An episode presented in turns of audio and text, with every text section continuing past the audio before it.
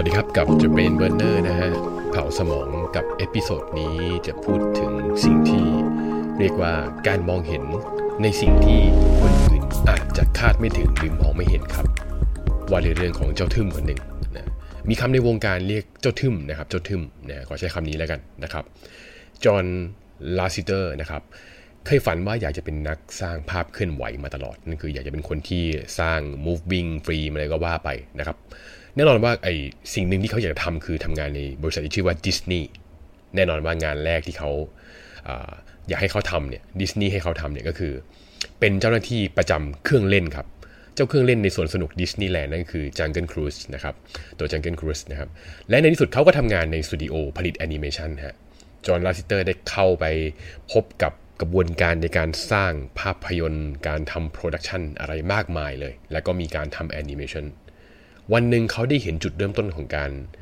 ใช้เทคนิคคอมพิวเตอร์กราฟิกนะครับในภาพยนตร์เรื่องแรก คือภาพยนตร์เรื่อง Tron นะ Tron ก็คือที่เป็นแบบขับรถมอเตอร์ไซค์แล้วก็จะมีหางแล้วเอาหางมาชนกันเนี่ย ถ้าคุณไปดูเวอร์ชัน Jeff Bridges เนี่ยมันจะมี Tron นะครับเรื่องแรกเลยที่เป็น digital effect เนี่ยเอามาใช้กับภาพยนตร์เรื่องแรกนะฮะเขาได้เห็นแล้วว่า เฮ้ย ความเป็นไปได้ของแอนิเมชันเนี่ยตอนนี้นะครับ มันยังเป็นภาพ 2 มิติอยู่ดิสนีย์ค่อนข้างจะเยอะ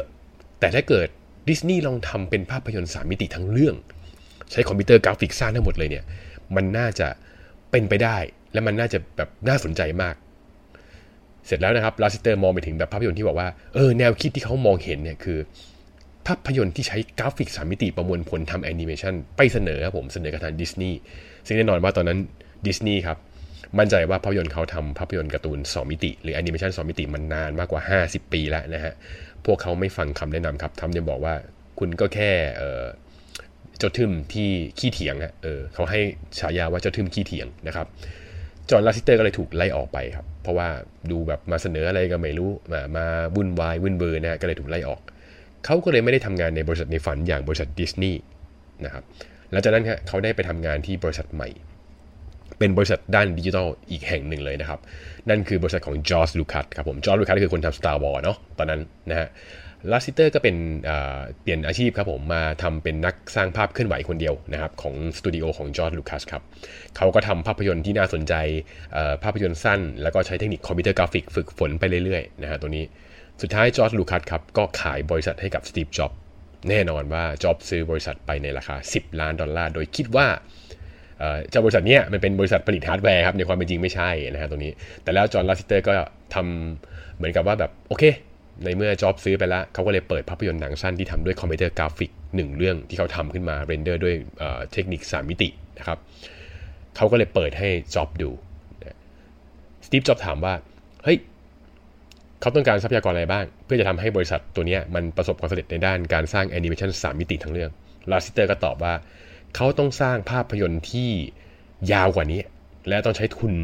ประมาณครึ่งล้านดอลลาร์เลยสตีฟ จ็อบก็เลยเซ็นเช็คส่วนตัวให้ทันทีเลยนะครับ เซ็นให้ทันทีเลย แต่ก่อนจะส่งเช็คให้สตีฟ จ็อบก็พูดประโยคหนึ่งขึ้นมาว่า ผมขอคุณอย่างหนึ่งนะจอห์นจอห์นลาซิเตอร์ก็คิดทันทีเลยว่าเอาอีกแล้ว มันต้องมีในทุนต้องมีเงื่อนไขข้อจำกัดอะไรมากมายแน่นอนเลย แต่สิ่งที่สตีฟ จ็อบพูดก็คือทำให้มันยิ่งใหญ่ไปเลยนะ แล้วก็ยื่นเช็คให้ สุดท้ายครับผมภาพยนตร์ที่จอห์นลาซิเตอร์ทำเป็นเรื่องยาวเรื่องแรก แล้วก็เป็นกราฟิกสามมิตินะครับตลอดทั้งเรื่องเลยได้รางวัลออสการ์นะครับนั่นคือเรื่อง Toy Story นั่นเองครับผม ก็เป็นภาพยนตร์ที่ทำแบบเป็นจุดกำเนิดเลยนะฮะ Toy Story หลังจากที่ได้รางวัลออสการ์และเป็นภาพยนตร์สามมิติทั้งเรื่องเนี่ยก็กลายเป็นกำเนิดบริษัทใหม่ไปด้วยเลย ชื่อบริษัทว่าพิกซาครับ และพิกซาก็พาภาพยนตร์แอนิเมชันไปสู่เส้นทางใหม่ๆ เต็มรูปแบบเลย นั่นหมายความว่า Pixar สร้าง Toy Story A Bug Life นะครับ uh, The Incredible Wall-E นะครับหรือ Wall-E แล้วก็ Up นะครับเรื่อง Up ก็คือคุณปู่ซ่าที่ขึ้นไปนะครับแล้วก็สุดท้ายคือ Toy Story ภาค3เนี่ยเป็นภาพยนตร์เรื่องแรกที่มีรายได้รวมถึงพันล้านดอลลาร์ ส่วน Up ครับก็กลายเป็นภาพยนตร์แอนิเมชันเรื่องแรกที่ได้เป็น